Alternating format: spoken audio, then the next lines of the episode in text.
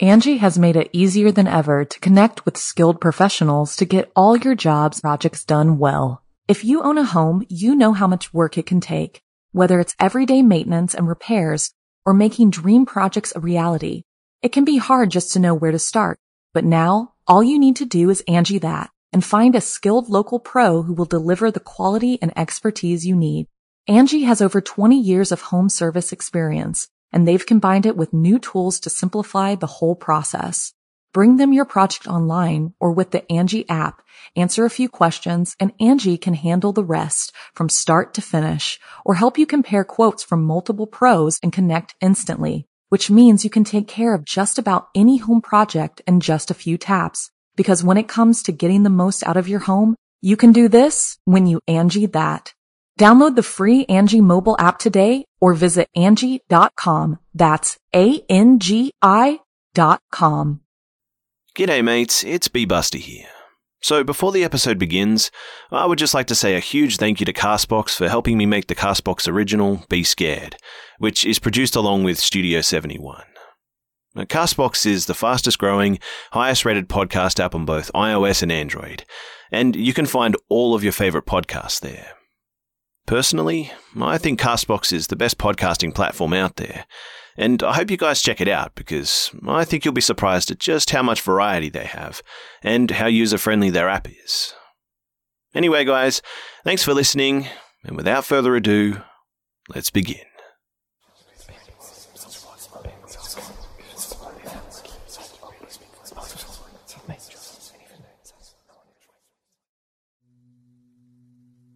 I'm a cop and I keep getting called to the same house. Part 4 by Barkles 52. Why was there a photograph of Michelle just standing there with me? This made just no sense, and I opened my mouth, but nothing came out. I'm not sure if it was shock or utter confusion, but uh, my dad saw it in my eyes, and as soon as he locked with them, he knew that I'd figured it out. How about we go sit down upstairs and talk, Sarah? I didn't want to sit down, though. I felt a whirlwind of just different emotions rush through my body, and I began to feel dizzy, in fact. I grabbed onto the old wooden stair railing and uh, caught my balance. Dad, what the hell is going on? Sarah, let's just go sit down and talk, okay?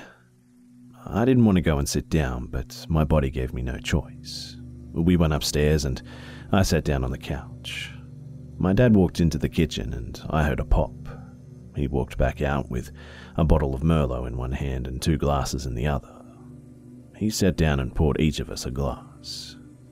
You know, this was always your mother's favorite one, he said with a shaky tone.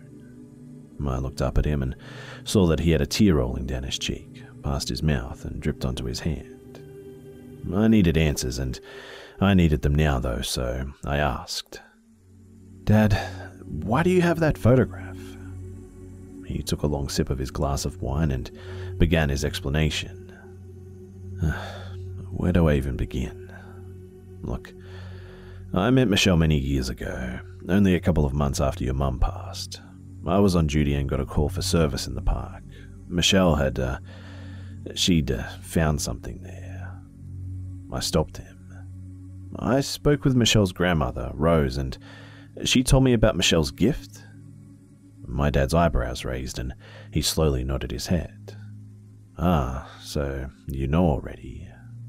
Well, Michelle sensed that there was a young girl buried in the park, and sure enough, there was. We were all so impressed with her gift that we began using her for help for unresolved cases. Michelle and I, uh, we got to spend a, a lot of time together working those cases, and we became very good friends. One thing led to another, and we, uh, we became romantically involved. My dad glanced down and shook his head. I was. I was so happy, and yet I just felt so guilty and ashamed for being happy so soon after your mother passed. We agreed that it would be best to not tell anyone about us, whenever we wanted some normalcy, we took you kids to the amusement park in the city and we just told you that we were friends. And uh, that's where that photograph was taken. Why didn't you tell me about this when I started asking you about about Patch Lane and about Michelle Klein? My tone grew louder as I began to become angry that my dad, my best friend, had lied to me. Well, I didn't lie, Sarah. I told you I'd been to Patch Lane for the ATF raid, which was true. I'd been there before I ever met Michelle. I just left out the fact that I'd been there additional times. He paused and then continued. And you never actually asked me about Michelle. You were here talking to Tim about her. When I heard you say her name, my heart stopped, I must admit. I thought she died 20 years ago. And that's the God honest truth, I tell you. First your mum and then Michelle. I just kind of gave up hope after I lost Michelle. Well, at least when I thought that I had lost her. When you asked me about the tenants in that house, I just did my best to describe her. But like I said, she had a reputation around town, and she wasn't the kind of girl our family and friends would have want me seeing. Of course, the reputation was entirely unfounded, and I just. I wished I could have helped her out of it. I could feel the anger stir inside my gut. How the hell can you say that that wasn't lying to me? You're right, okay? By admitting the truth, I lied. And I'm really sorry, okay? I didn't tell you when you were little because of how soon your mum had passed. You barely even understood what death was back then. And as time went on, there was just no need to bring up the past. So then, what did happen to Michelle, Dad? Well, moving into that house was a, a horrible mistake for her. That house was haunted by its past and its present too. Her gift became more of a curse, and I always worried that it would be her downfall in the end. I mean, she knew that she was destined to die in that house. Nobody should ever have to experience what she did. When she found all of the guns that were hidden in the tunnel and in that room, she called me immediately. She wanted to report it to the police, but I remember what happened last time that happened. There was a mole in the department, and they gave Joseph a heads up before the ATF raid, so he had time to get out of there. He eventually just found new hidden root cellars and tunnels and rooms to hide this stuff in all over the farmland. And so I gave her the phone number of a friend of mine in the ATF, and I'm not sure what happened after that. But somehow she ended up in witness protection. And Tim, did he know all of this and lie to me too? I was pretty much screaming by this point. What? Tim? No, he didn't know anything. He's straight as an arrow, Sarah. You know that. He's there when you need him, follows the rules, and never sticks his nose where it shouldn't be. He still doesn't know any of this. I could feel the smoke pouring from my ears. I chugged the rest of my wine and just stormed out the door. My dad began to call out for me to wait, but I just kept going. I felt so hurt and so betrayed that he lied to me after all these years. I sped home and immediately opened a new bottle of Riesling, and I opted for a white this time because I was in the mood for chugging, not sipping. I didn't know how to cope with this stress, but I knew how to drink, that's for sure. I quickly emailed Sergeant Oakley and told him that I was going to use some unscheduled vacation time because of some personal family matters that I had to deal with. Sergeant Oakley may be tough, but he's a firm believer that if you aren't 100% mentally at work, then you need to take a vacation day because you're only putting your life and your co workers' lives at risk by being there. I grabbed my glass of Riesling and went into the bathroom to draw a bath. I ran the water, added some bubbles, and tested the water with my right toe first. Perfect. I stripped down and slid into the tub, closing my eyes as I slid under the water. I could hear the rain outside of my bathroom window just beating down rhythmically.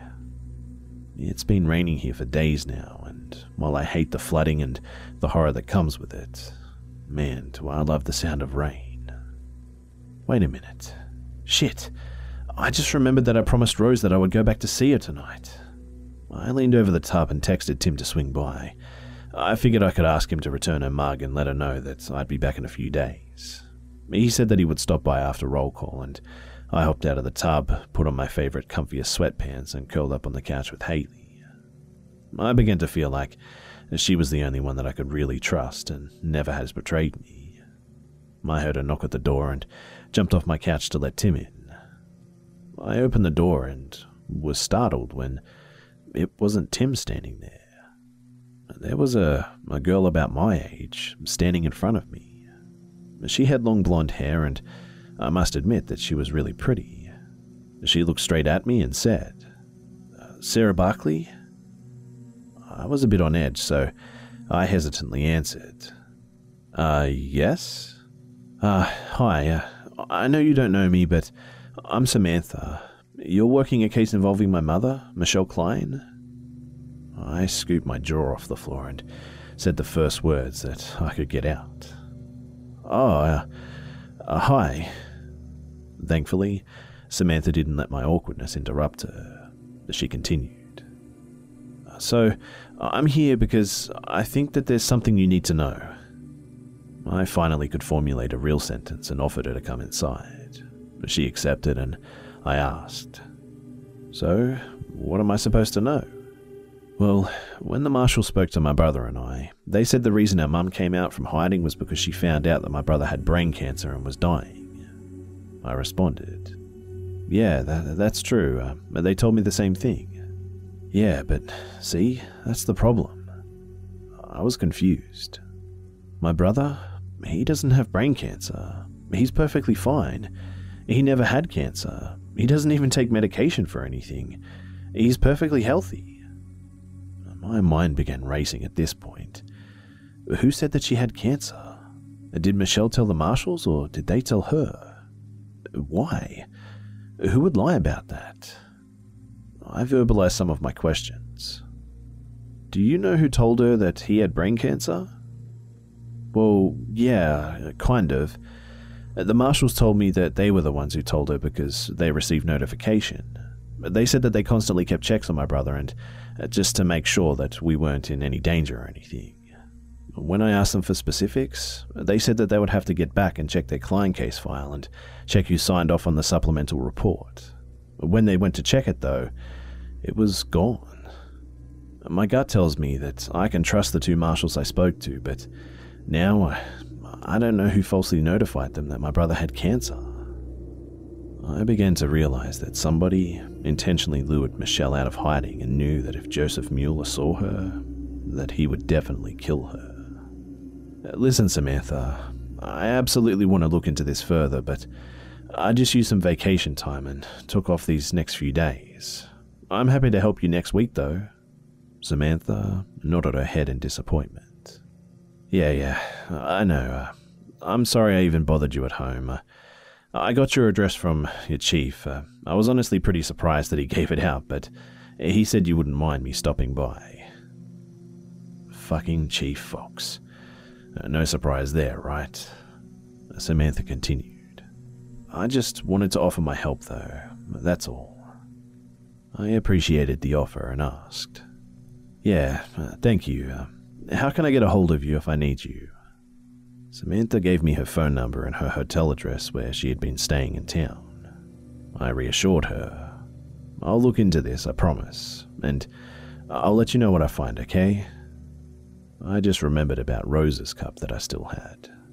Oh, and uh, I have your great grandmother's coffee mug. Uh, it's a bit of a long story, but if you see her while you're in town, could you give this back to her for me?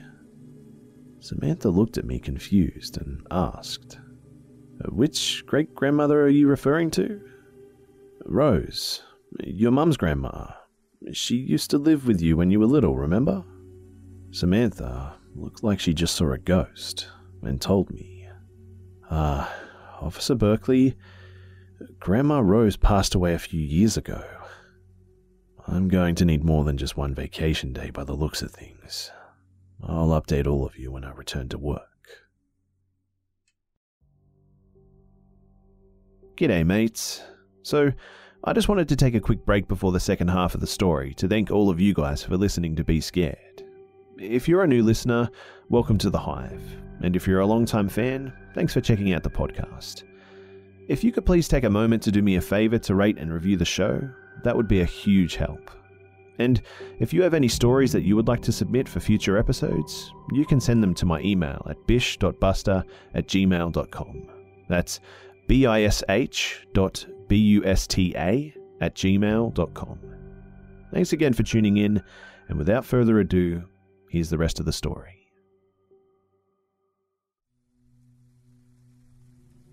I was starting to question my own sanity. I mean, there's no way that I was sitting in that cabin talking to a ghost, right? I even held the coffee mug in my hand to prove it. There was just no polite way of asking the question that I had pounding in my head like a hammer on a nail. But I decided to ask Samantha anyway. Well, are you sure that your grandma is dead? I couldn't tell if Samantha was offended or just surprised by my question. She thought about it for a moment and said, Well, yeah, I mean, I think so. Why would my aunt lie to me about that? But That was her mother, after all. I asked for clarification. So, this aunt of yours would be your mother's aunt too, right? So, she's actually your great aunt. Samantha nodded her head in agreement.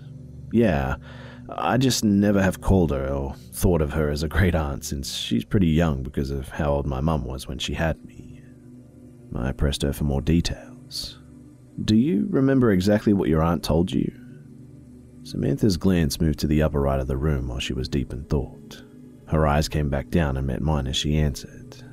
Yeah, I remember when she got the phone call.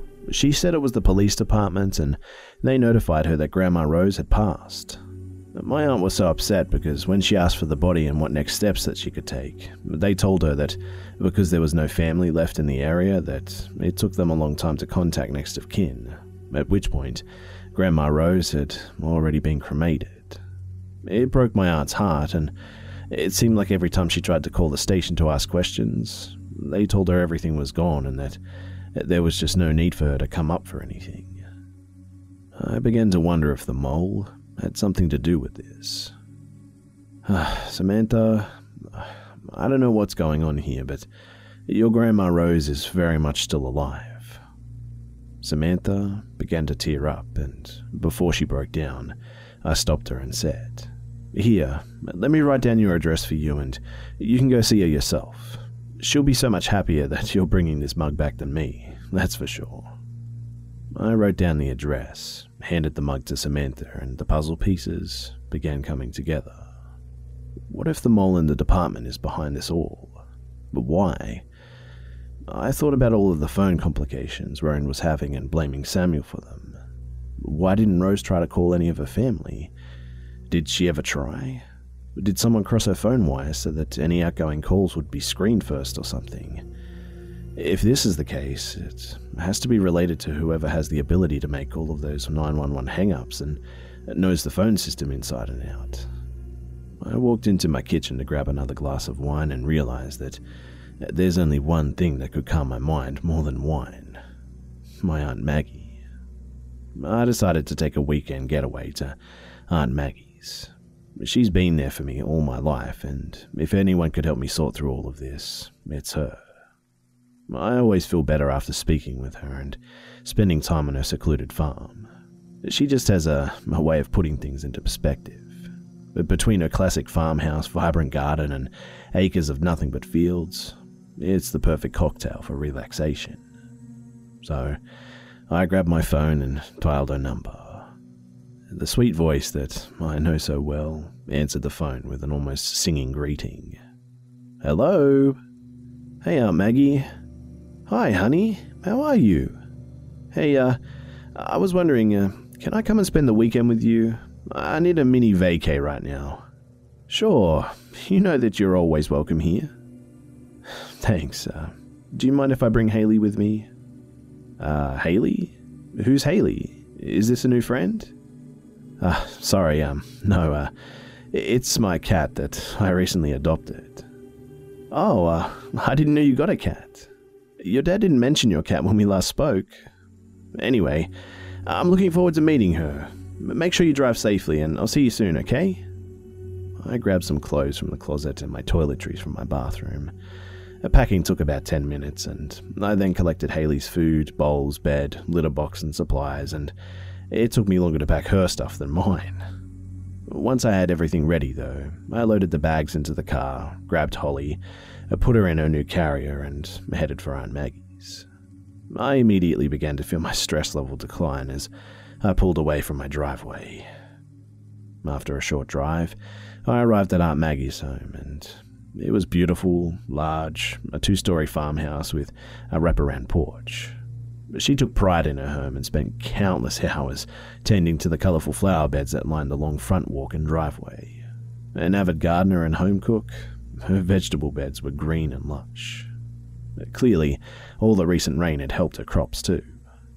Since I arrived later in the day, too, I was not surprised to see her sitting on the front porch, working a crossword puzzle and enjoying a cool glass of lemonade. I knew she was waiting for me to arrive, and that made me feel uh, really loved. Once she saw me, she stood up and placed her crossword book in a basket beside the front door and walked down the front stairs to meet me. I must admit, it was uh, really nice to see her, and I knew Haley was ready to get out of the carrier, too. She'd been meowing for the last 15 minutes of the ride, and I guess she was just afraid of the unknown.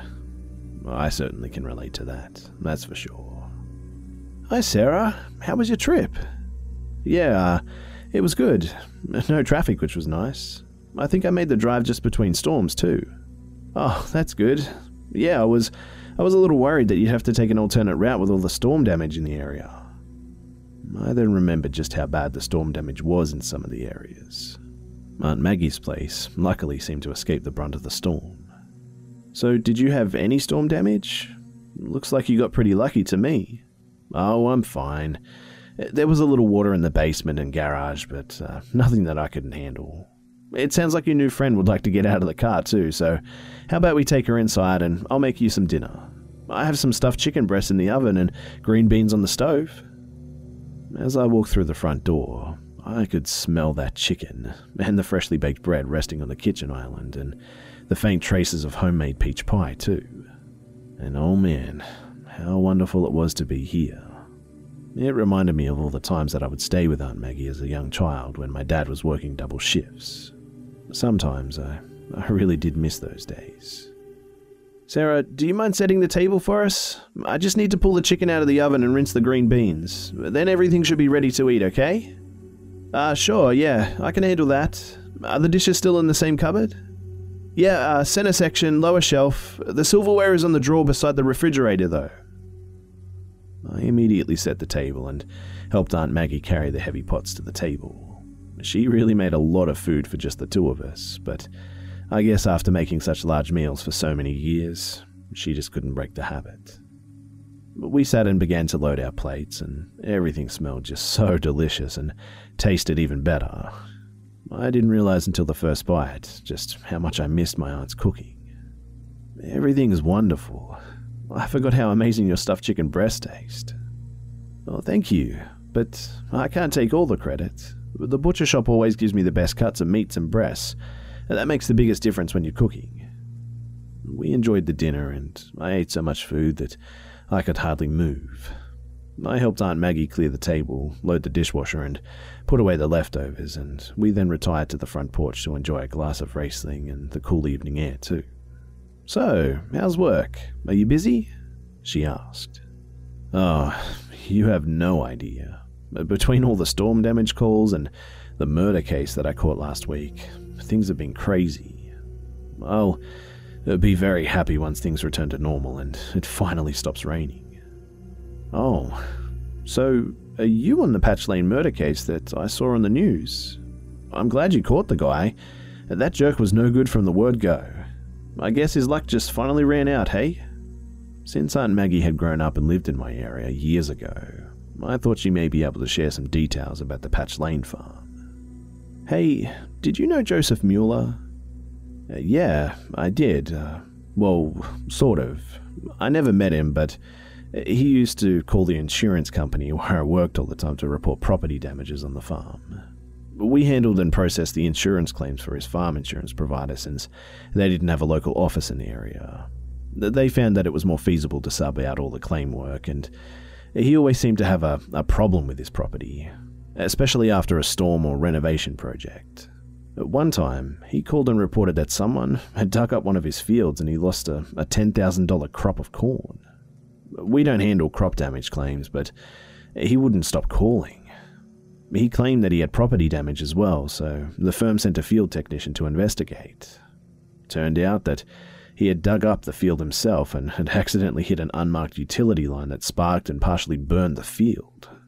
He was actually lucky that the utility company didn't press charges or sue him for the repair costs. We had a tough supervisor at the time, and he finally intervened and convinced the insurance company to terminate his coverage based on the fraudulent claim. My aunt went on to tell me that Joseph had a girlfriend working at the insurance firm, and she had tried to reinstate his coverage without a supervisor's authorization but was fired when they discovered the policy change. Aunt Maggie had piqued my interest at this point, though. It was amazing that she knew all of this. Hey, you wouldn't happen to remember her name, would you? Uh, yeah, I do actually. Her name was Betty Ann, but everyone just called her Beat. I think her married name was Smith or Smooth or something like that. I'm not sure if she changed it after her divorce, though. Um, I lost track of her after she left the company. How ironic. Chief Fox's secretary was named Betty Ann, and he called her Beatbox. I couldn't help but laugh. What's so funny? Aunt Maggie asked. Well, uh, Chief Fox's secretary is named Betty Ann, and sometimes he calls her Beatbox. We would always laugh about it since we didn't think that Chief Fox knew what a beatbox even was. Wait a minute. I'll bet your beatbox is the same one that I worked with all those years ago. There can't be too many women in the town called Beat, right? And if it's the same person, uh, she'd be close to my age, I'd say, or maybe a few years older than I am. I haven't seen her in years, but she used to have the prettiest chestnut brown hair. She always wore it in a, an old updo style with a black ribbon tied around it. She always thought that she looked like a movie starlet, but if you ask me, she looked more like a cartoon character. I couldn't believe it. The chief secretary had the same hairstyle? It had to be the same person. I pulled out my phone and began to scroll through my photos from our last apartment holiday party. I knew that I had a photo of her and I wanted to see if Aunt Maggie recognized her. I found one and enlarged the portion with Beatbox. Does this look like her? Aunt Maggie studied the photo and said, Uh, yeah, that's her. She's gained a lot of weight, though, and you can tell that she colors her hair now, I think. But that definitely looks like her. I began to wonder and talk to myself out loud. But how could Chief Fox not know this? Why would he hire her then? And to my surprise, Aunt Maggie actually responded to my rhetorical question. Well, I can't say for certain, but I wouldn't be surprised if Beat was made to sign a confidentiality agreement to not disclose her termination. Plus, it was much easier back then to just simply leave things off of your resume and whatnot. And now you can't get away with that because of all the technology and ways to check. My mind began to race. Could Beatbox be the mole in the department? Was the chief aware, or heaven forbid, could he be a part of the leak? Chief was a straight shooter, though. Granted, a, sexist straight shooter, but nonetheless, he was a fervent supporter of the justice system, so I really didn't think that he could be involved. But I had to be sure. I mean, people's lives are at risk here. We stayed outside just long enough to capture the sunset, and Aunt Maggie and I then moved inside and reclined on the sofa. She always watched the nightly news at 10 pm, so I knew that she wouldn't want to miss it. I didn't want to worry her about Beatbox, so I changed the conversation to a lighter topic Haley. That wonderful little purr monster had won my aunt's heart too, and seemed totally at home just nestled on my aunt's wingback chair. You know, your little friend here is a real angel. I'm actually really glad that you have her to keep you company. Yeah, she is. Uh, I just, I never knew I could love her as much as I do. I wasn't looking for a cat, but now I just can't imagine life without her. I glanced at the mantel clock, and it was almost time for the nightly news. I decided to refill our wine glasses and grab some popcorn from the kitchen. Aunt Maggie, she loved popcorn, so I knew that she would enjoy sharing a bowl with me. I settled on the couch and covered my legs with the throw. I didn't have to call Haley because she leapt from the back of the chair and landed squarely on my lap. I swear this cat has a blanket radar. Aunt Maggie laughed and commented on Haley's agility. Clearly, her paw felt much better and it was healing. Uh, the news began promptly at 10 pm, and the lead off story was no shocker more rain in the forecast. Aunt Maggie was the first to comment. Oh, I swear, if it rains any more than this, I'm going to have to build an ark. I agreed and realized that I was probably in for a rough return to work. We would probably be inundated with calls for flooded basements, trapped elderly, and stupid motorist calls for individuals who believed their vehicles could double as boats when the water rose too high for driving. Seriously, the amount of money the department spends rescuing these people could be better used for new gear and additional officers. Anyway, the next stories talked about the weather disruption to the local baseball league game schedule and landslides in the local community. Apparently, the league supervisors were discussing a shortened season and wanted public feedback at the next meeting. The heavy rains had caused local hillsides to collapse, which created lengthy traffic detours along busy highways.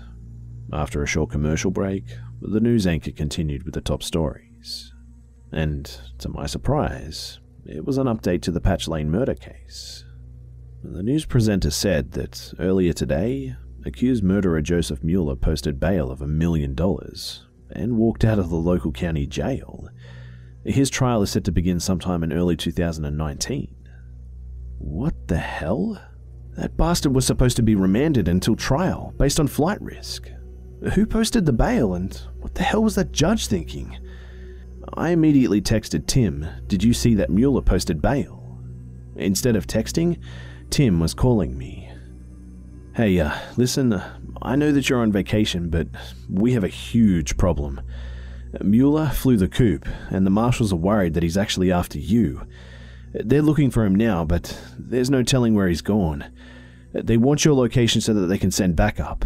This guy has a score to settle with you. Tim, why did the judge give him bail? This is a capital murder case. Well, apparently, his lawyer argued that he has advanced prostate cancer and requires pain management and chemotherapy treatment that cannot be provided in the prison. The judge bought the argument and set bail at a million dollars, and no one thought that he'd be able to post it, but within 30 minutes, he was walking out of the doors. Well, who posted the bail? Well, that's another problem. The paperwork is missing, and the camera above the bail office was wasn't functioning. We have no visual of who posted that bail. If you ask me, it looks like Mr. Mueller had some help. The marshals were at the station all day following up on the case, and it seems that log records are not correct and just key pieces of evidence are missing from the lockup. Needless to say, it was a, a real shitstorm, and the chief is not happy. The suits were all over his ass, and they're threatening to pull rank and ask the state attorney general to intervene. Barkley, I think that we have a mole in the department, and I'm worried about you. Tim, uh, I have to go, okay? It looks like the marshals are calling me. Barkley, be careful, okay? Watch your back. He didn't tell me anything that I didn't already know. I answered the incoming call, and it was one of the marshals that I had met during the investigation. Barkley, uh, we need to meet you now, okay? Uh, what is your location? Mueller's in the wind, and we have no solid leads to his whereabouts. Ah, uh, I'm visiting family one county over. I can meet you. No, uh, we'll come to you. Stay at your location. We'll be there in 20 minutes. True to his word, Marshal Compton and a few of his cavalry arrived within 20 minutes, and it had begun to rain. He rushed to the front door, and Aunt Maggie let him inside. Clearly, she was worried about me. Hi there, uh, I'm Maggie, Sarah's aunt. Hello, ma'am. Uh, I'm Marshal Compton with the U.S. Marshals. I'm here to talk with Officer Barkley. As I walked around the corner, Marshal Compton redirected his conversation to me. Is there somewhere where we can speak privately? We can talk here in the living room. My aunt can stay as I believe you'll be interested in some information that she shared with me, too. The protocol dictates that we talk privately, but if you feel her information has a direct bearing on the investigation, we'll allow her to stay. Yeah, you'll want to hear what she has to say, trust me. Aunt Maggie offered the marshals a glass of lemonade and we walked to the living room. We sat down and the marshals began to talk.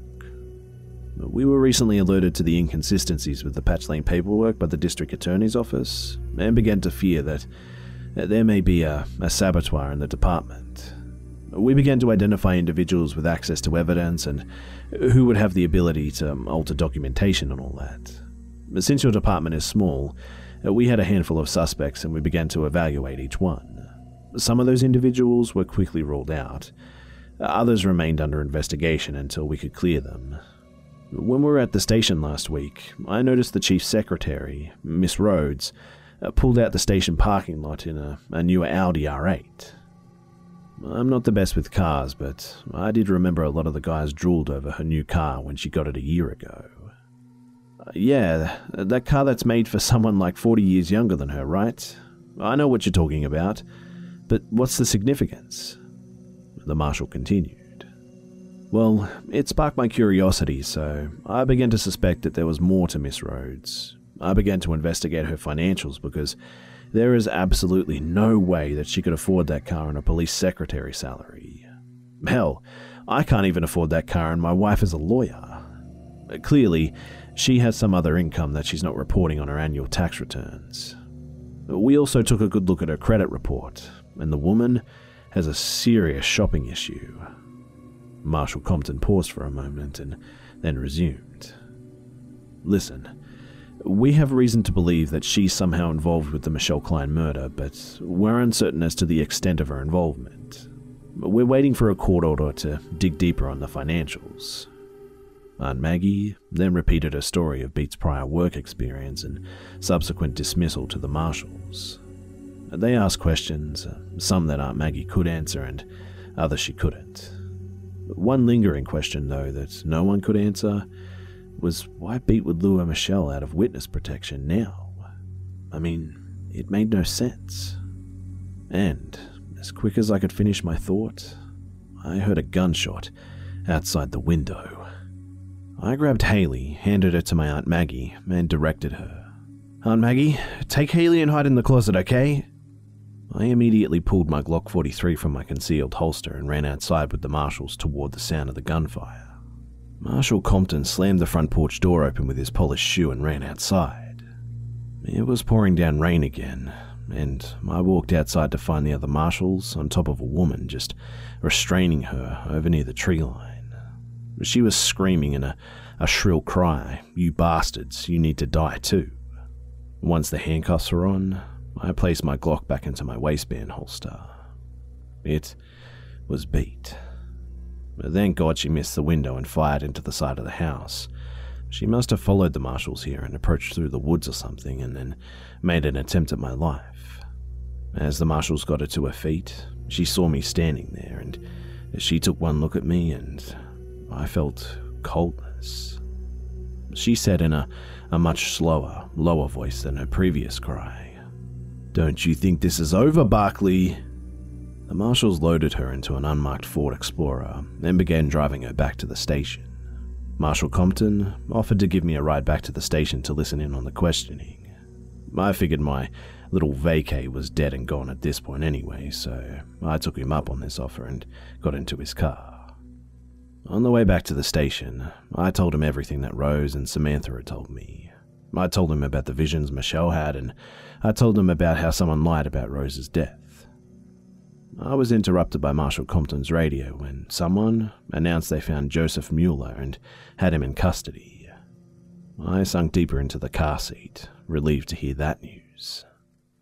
We arrived at the station and I headed towards our video surveillance room while Marshal Compton made a right down the hallway towards the interrogation room. Since we're just a small town department, we can't afford the fancy one way mirrors and several interrogation rooms.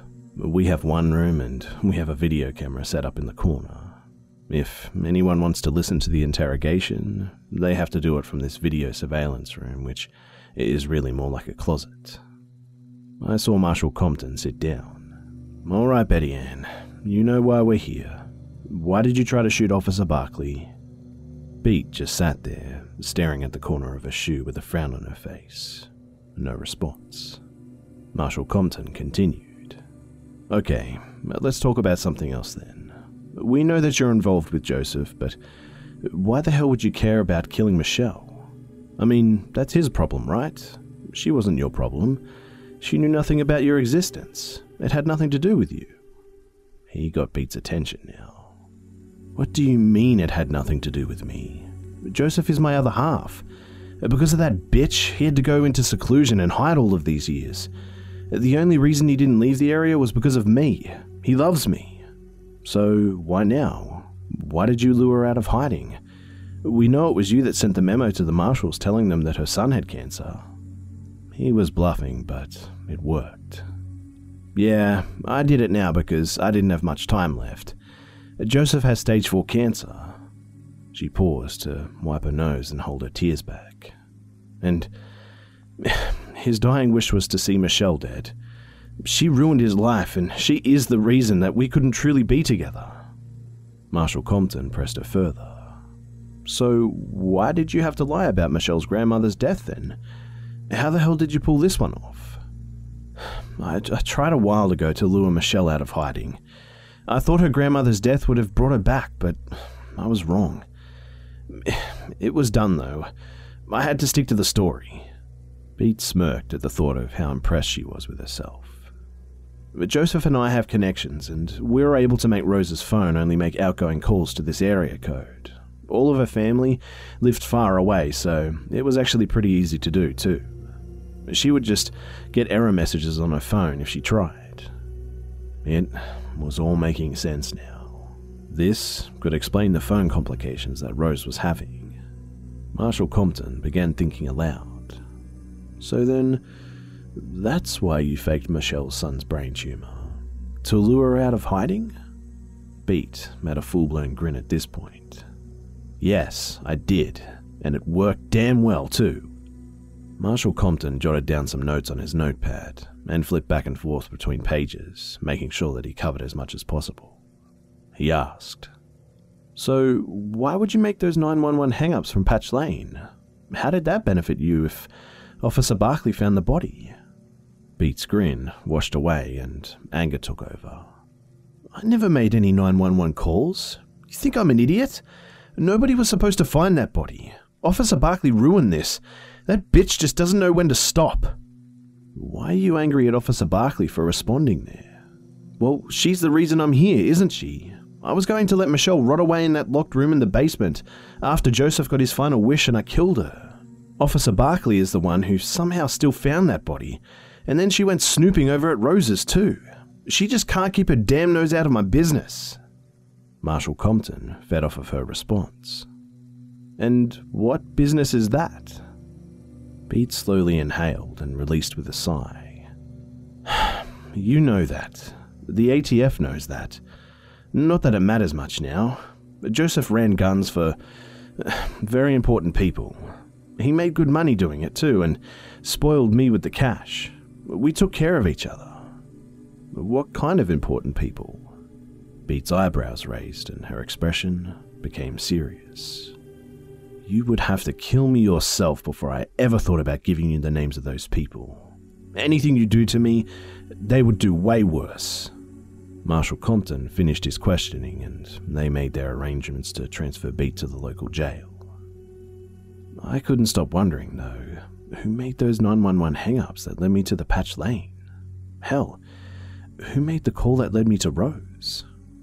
Marshal Compton made his way back to me and reached out his hand. Officer Barkley, on behalf of the US Marshals, uh, I'd just like to thank you for a job well done. If you ever think about going federal, you should call me. Or if, uh, if you ever think about maybe a, a cup of coffee, you can call me for that too. He handed me his business card with a personal cell phone number on the back. As hard as I tried, I couldn't stop myself from blushing. Ah, thank you, Marshal. Uh, I'll keep that in mind. As flattered as I was, my mind switched gears completely, and I thought of Aunt Maggie and Haley. I swung by my house, showered, changed, and I threw a couple of my favorite white wines into a bag. After everything I'd just been through, I knew exactly what I wanted to do. I drove back to Aunt Maggie's and walked into a house. Despite the fact that it was almost sunrise, she was still awake in front of the television with Haley sitting on her lap. I poured each of us a glass of wine, sat back, and then let Haley crawl into my lap.